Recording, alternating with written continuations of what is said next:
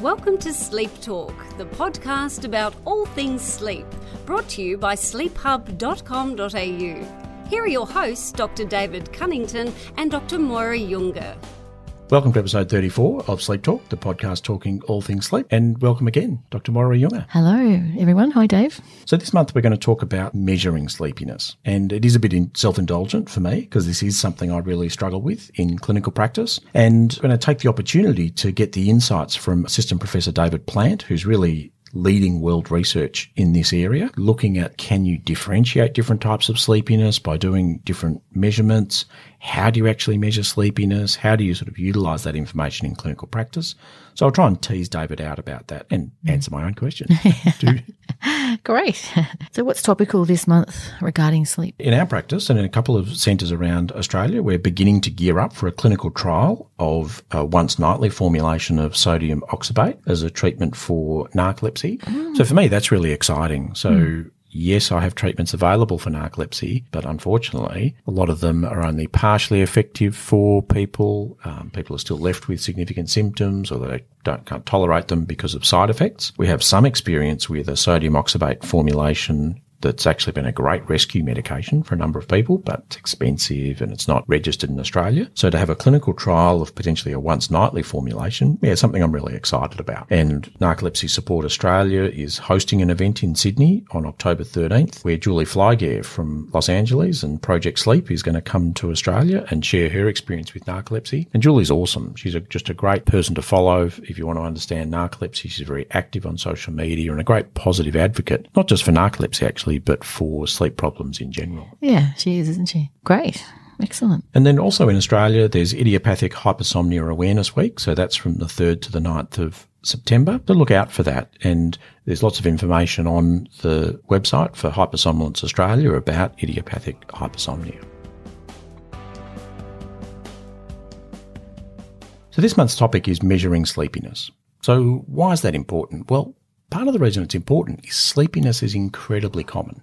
So if you survey the general population and you ask people, are you sleepy? At least a third of people will report being sleepy. Mm. And do your own survey amongst your family or your workplace. You know, you start saying, I'm sleepy. Well, everyone goes, yeah, I'm sleepy too. And then it becomes a who's, you know, who's sleepier rather yeah. than the busy off. You know, I'm busier than you. It's a bit yeah. of a sleepiness off. I'm more tired than, than you are or more sleepy than, than you are. I think mostly we're focusing often too on people not sleeping enough rather than this group of people that perhaps are sleeping too much or needing a lot of sleep and having non-restorative sleep. Yeah, absolutely. And it is a, then a tricky area because in clinical practice, one of the questions that comes up for me is how sleepy is too sleepy? Mm. What's outside the normal range? Yeah. So at least a third of the population is reporting feeling sleepy. Mm. When's it abnormal? When do we think of it as a medical disorder and therefore think about treating it?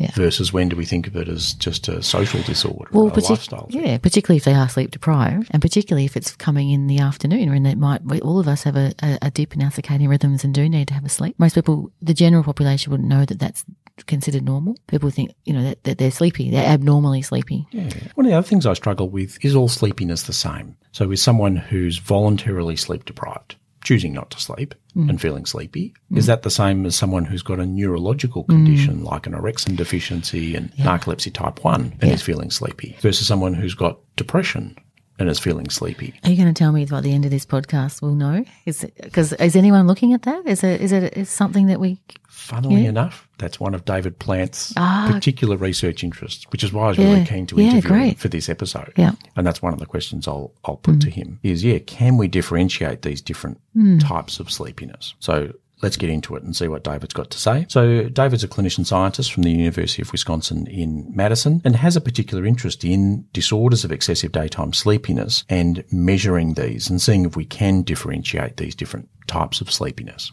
So, what are some of the current clinical tools available for measuring hypersomnolence? In clinical practice, we basically have three major tools, well, three or four major tools that we can use to try to assess someone's complaints of hypersomnolence. So, one of them that I think is often overlooked is actigraphy. And I think actigraphy is absolutely important because it's really the only means that we have right now of quantifying longitudinal sleep wake patterns in people. So mm-hmm. When we bring people into the lab for our other sort of objective measurements, it's just a snapshot. So we have to be aware of, you know, what's actually happening to people outside of the lab because that can have pretty profound impact on the readings that we get uh, of tests when we do bring them in the lab. And also it may give us a little bit more uh, hint about what may be going on with the person. So a great example is people who have a circadian rhythm disorder because of that, they're sort of functionally sleep deprived during the week, but then on the weekends, they may sleep long amounts of time. Or when they come into the sleep lab, they may sleep long amounts of time if you let them, but they may not have a true disorder of central hypersomnolence. So actigraphy is a great way to, to at least estimate longitudinal duration of sleep over a, sort of a, a period of time. Yeah.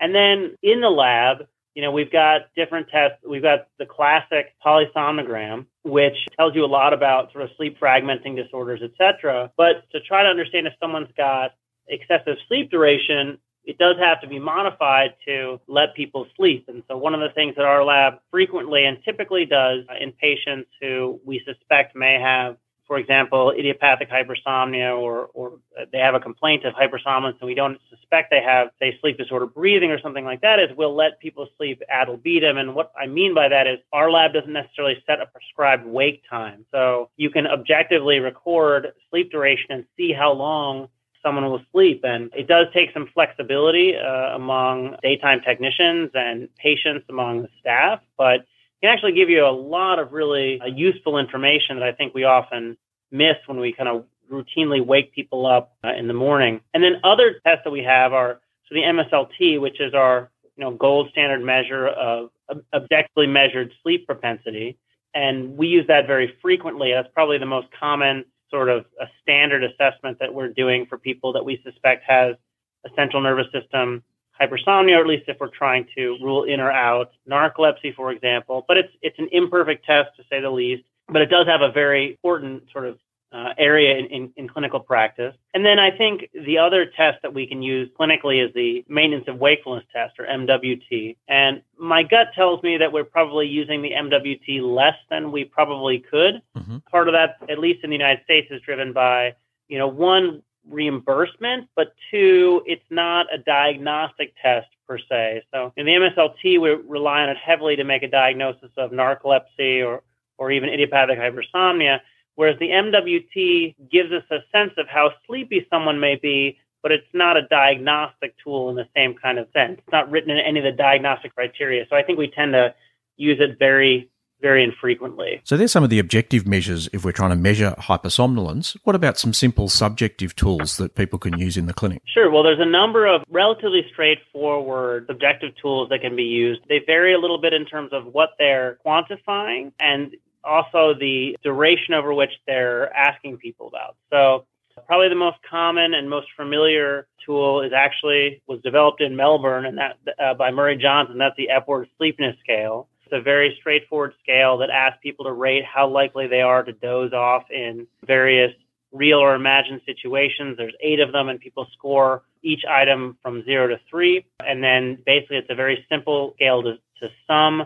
And once you start getting to scores of more than 10, that's starting to suggest uh, clinically significant daytime sleepiness. So that's an excellent scale. It's used all the time clinically in the United States and I, I imagine elsewhere. The Epworth is not a perfect scale and it, it doesn't, like for example, it measures over a window of time. There are a couple of subjective scales that are usually used more in research to try to quantify how sleepy someone is at that moment in time. So there's the Karolinska sleepiness scale and the Stanford sleepiness scale which are very similar in that respect. They're asking the, the person to rate how sleepy they are at that moment.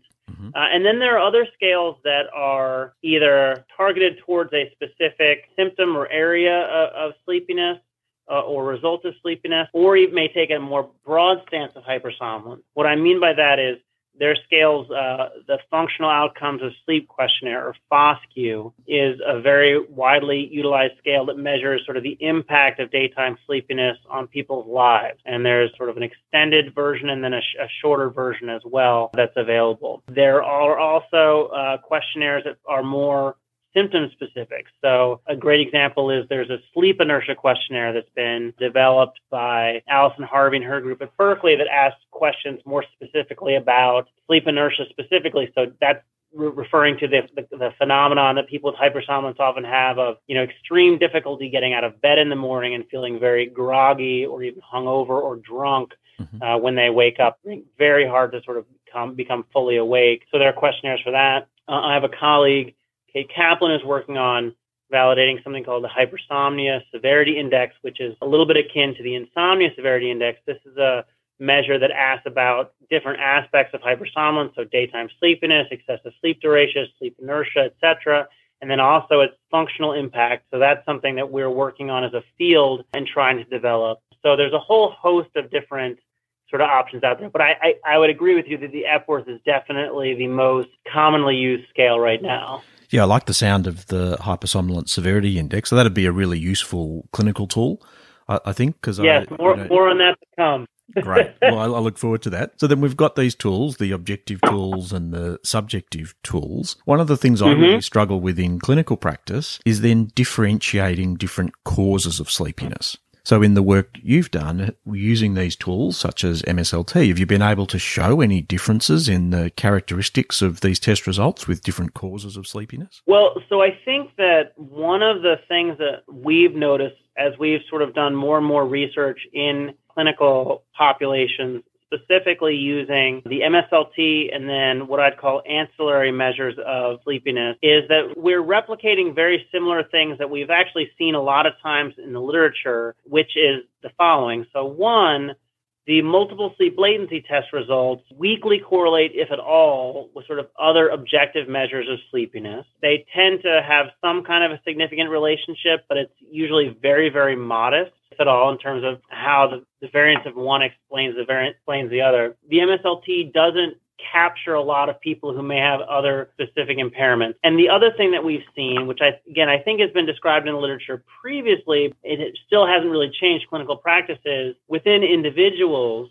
People can often be discordant for these values. Mm-hmm. So, in other words, someone may have a completely normal MSLT, completely normal, but have be very, very impaired if you were to even measure them with the MWT. That was described a long time ago in a paper, I think in 1992. But even if we use things like the psychomotor vigilance task, which is a neurobehavioral measure of alertness, or infrared pupillometry that measures kind of pupillary undulation uh, and darkness, which are both other measures or ancillary measures of, of different aspects or facets of daytime sleepiness, we find that some individuals may be quite abnormal on one metric, one or even two metrics, but then completely normal on the others. So these things are relatively independent from one another. And I would argue that ideally in the future, we'd do a better job of what I'd call phenotyping people. So understanding sort of the nature of their sleepiness beyond just relying on the MSLT as, as a standard measure for, for assessing sleepiness. Yeah, that's a really helpful tip because the MSLT is pretty non-specific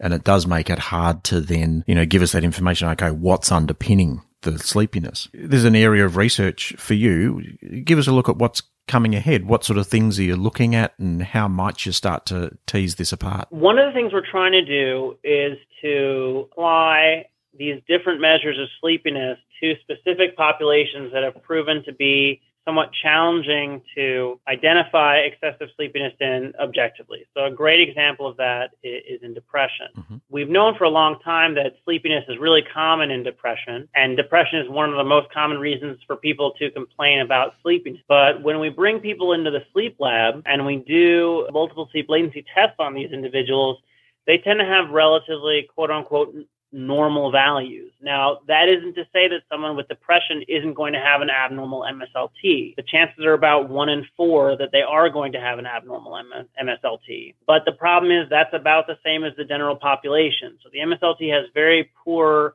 normative data in terms of the mean and standard deviation. So a lot of people in the population, if you just pull people off the street, will have an abnormal MSLT. So mm-hmm. one of the things that I'd like to do is start to use some of these ancillary measures of sleepiness in people with depression to see if we can do a better job of I- objectively identifying their, their sleepiness. And then from there, beyond just being able to identify people objectively as being sleepy who have depression, is then trying to map specifically which uh, objective measure of sleepiness, how that maps on the different sort of neurophysiologic changes in the brain. So there's probably lots of reasons for people to be sleepy, right? Our ability to stay awake is a pretty complex phenomenon. Generally, we boil it down into, you know, it's not, it's a balance of sort of the arousal mechanisms in the brain and sort of and dampening down or sleep promoting mechanisms. And there's something sort of some imbalance there between them, but it could happen in theory in lots of different parts in the brain. And alluding to one of the questions you had asked before is have we kind of mapped some of these specific measures of daytime sleepiness to specific brain functions? Unfortunately, the answer is for the large part, no. We have some ideas about what changes in the PVT or psychomotor vigilance task can represent and the systems that may be involved there. They can involve motor systems, attentional systems, and even in some components of the PVT, the default mode network. Infrared pupillometry, we think, tends to be a reflection of noradrenergic tone in the locus coeruleus because that's integrally involved in sort of the circuit that's involved in pupillary constriction and dilation. So we at least have some sense of some of the nuclei involved or related to that particular measure, but it's relatively non-specific. And mm-hmm. so besides just being able to identify that fact that someone does have pathology objectively or is sleepy objectively, the next step that we also want to do is try to then map those objective findings onto specific neurophysiologic changes because that will tell us a lot about what's happening in the brain and then allow us to maybe tailor treatments a little bit more specifically uh, moving forward. And that would apply for depression it would also apply for other disorders of hypersomnolence that I study and, and, care about. So things like idiopathic hypersomnia, for which, again, like depression is probably a heterogeneous disorder. And like depression, not everyone with idiopathic hypersomnia will even have an, an abnormal MSLT. So clearly some of those folks are going to be a little bit different than, than other folks and trying to figure out what's going on, I think will be very, very important to, to develop effective strategies for, for their management over time. Yeah, uh, good luck with your research. I'm really looking forward to getting more tools that we can use in the clinic. Well, thank you.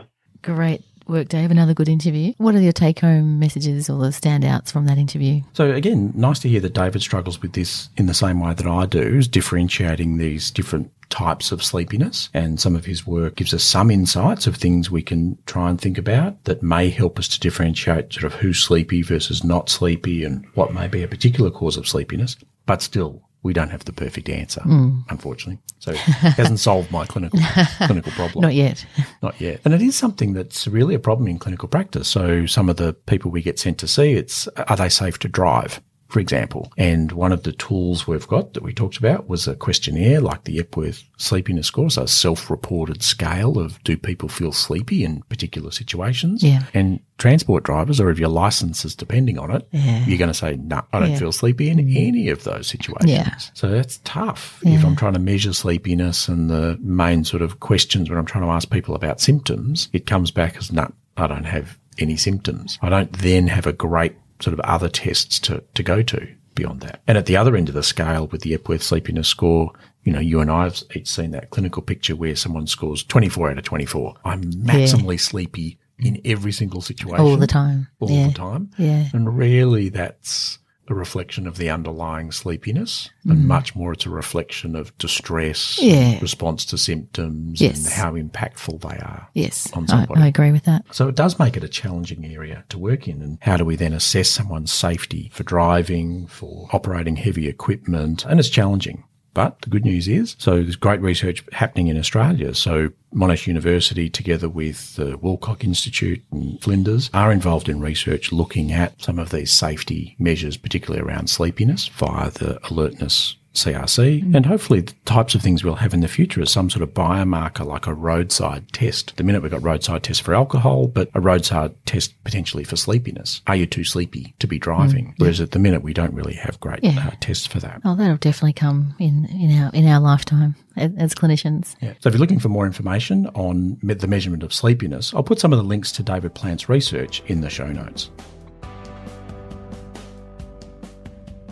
So, what's your clinical tip of the month, Dave? So, a tip that's really relevant to my clinical practice in measuring sleepiness and managing people with sleepiness is for clinicians to just acknowledge uncertainty. I reckon far too often as clinicians, if we're not certain about something, we don't admit that. Mm. We're not open with the people that we're treating and saying, you know what, there are some things we're good at and we can measure really carefully, and there are other things where not so good at. And this is definitely an area where the measurement isn't perfect. And I think we just got to be honest about that and say, look, happy to support you. There's clear there's a problem here. We've done some measurement. It shows a trend in this direction. And I think that's what's going on. But, you know, that's having that sort of way of thinking about it as a, having a working framework or a working diagnosis rather than telling someone with absolute certainty, right, you definitely have this. My testing shows this is what you absolutely have.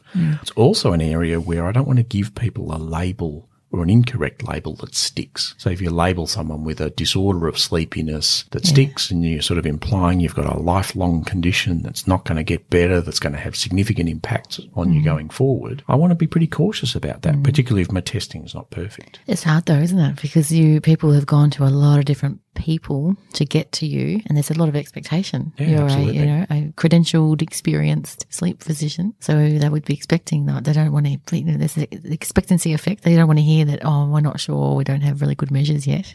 People would be really surprised by that and That- that's a disappointed. good, that's a good mm. point. and it is a tricky balance, I reckon, mm. between not trying to you know fool people. Yeah. that there's greater certainty than what there is. Yeah. and being open and honest with people, but also reassuring them that you know what, there's a little bit of uncertainty on the diagnostic side, mm. but these are the symptoms you've got, and we're going to work together to manage them. And I think it's not only honesty, but just the reality of that sometimes things do change over time. Like they do, don't they? Symptoms can manifest as different things at different times over the course of, say, with an idiopathic hypersomnia or a narcolepsy disorder. It might not have been that when they got tested Yeah. 20 years ago. It might not, the markers weren't there. It doesn't, doesn't mean that physician was wrong.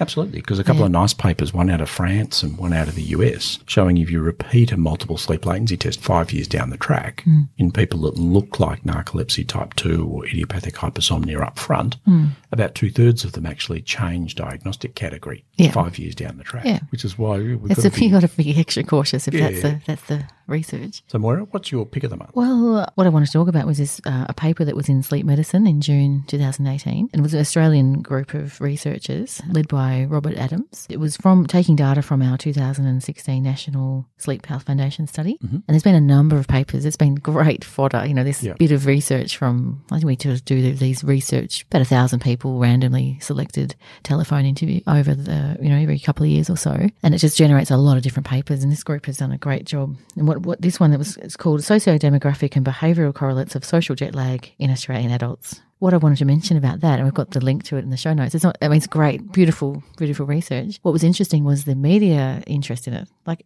unbelievable, un, un, unexpected and unprecedented media interest, mm-hmm. particularly because of the word social jet lag, I think. Because people think, wow, what's that? That's new. And my little anecdote is that I was on TV news and I don't like TV at all. Like I really, and so she was wanting to do an interview around this social jet lag. And I was thinking, well, it's not really a thing. It's- I, I've been in the field for 20 years and I don't, I, it's not in my textbooks, social jet lag, but it's just a good headline grabbing thing. It's really around looking at sleep deprivation or people who aren't sleeping enough and got a mismatch to their sleep and their wake schedule and the daytime correlates of that mimic jet lag. So uh, the author Bob Adams and other people who've used this title before. It's just a nice way, it's an eloquent way of getting the general public to understand how what it feels like. Yeah. What jet, you know, it's like because everyone understands what jet lag feels like, and so this is jet lag all the time. Nothing to do with jets. Yeah, it, it grates as, as a, you know, if you think about the physiology, it just it grates because it's not quite yeah, right. yes. But if you think about the the functional outcome or how it feels, yeah, it makes sense. in that regard. So I felt like a real fool with this journalist. I was saying, "Oh," she was saying, "What is it?" And I said, "Um,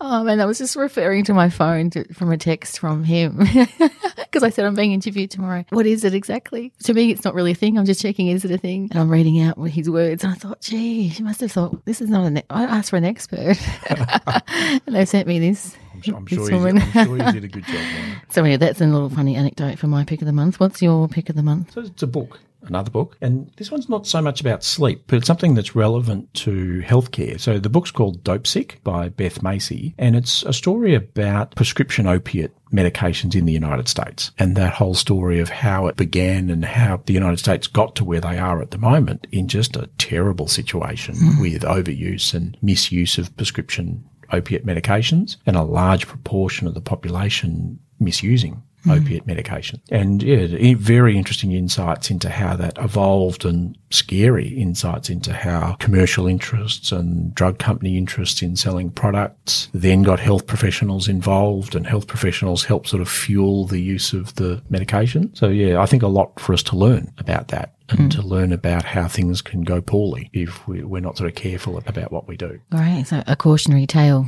A cautionary tale. Hmm. And I, yeah, I really enjoyed it. I thought it was really well written and it, yeah, it's a major health issue in the United States and in Australia, less in Australia, thankfully, but nice insights into how we've gotten there and potentially ways to avoid getting there with other topics in the hmm. future. Oh, good. Excellent. Good pick. So I guess we can talk about the coming up, all the stuff coming up, and particularly the next episode. Yeah, so for the next episode, which will be episode 35, we're getting up to three years of. I know. It's a three years in Podcast. November that we've been doing this. Yeah. So it'll be episode 35. And so we're going to talk about sleeping tablets or sleeping pills.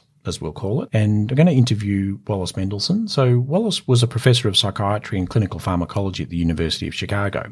And he's just actually updated his book on sleeping pills. So, perfect time to talk to him about that. great. And his book is a really nice sort of book, good messaging and good communication about the role of sleeping tablets and the pros and cons of different medications. Excellent. Look forward to it. So, thanks for listening to this episode. And thanks again for your help, Moira. Thank you. It's my pleasure. And if you've got any suggestions for topics or want to send us any comments, email us at podcast at sleephub.com.au. Send us a review on iTunes and subscribe to the podcast via any of the podcast apps or our Sleep Talk app in the iTunes store. This podcast is not intended as a substitute for your own independent health professional's advice, diagnosis, or treatment. Always seek the advice of your physician or other qualified health provider within your country or place of residency with any questions you may have regarding a medical condition.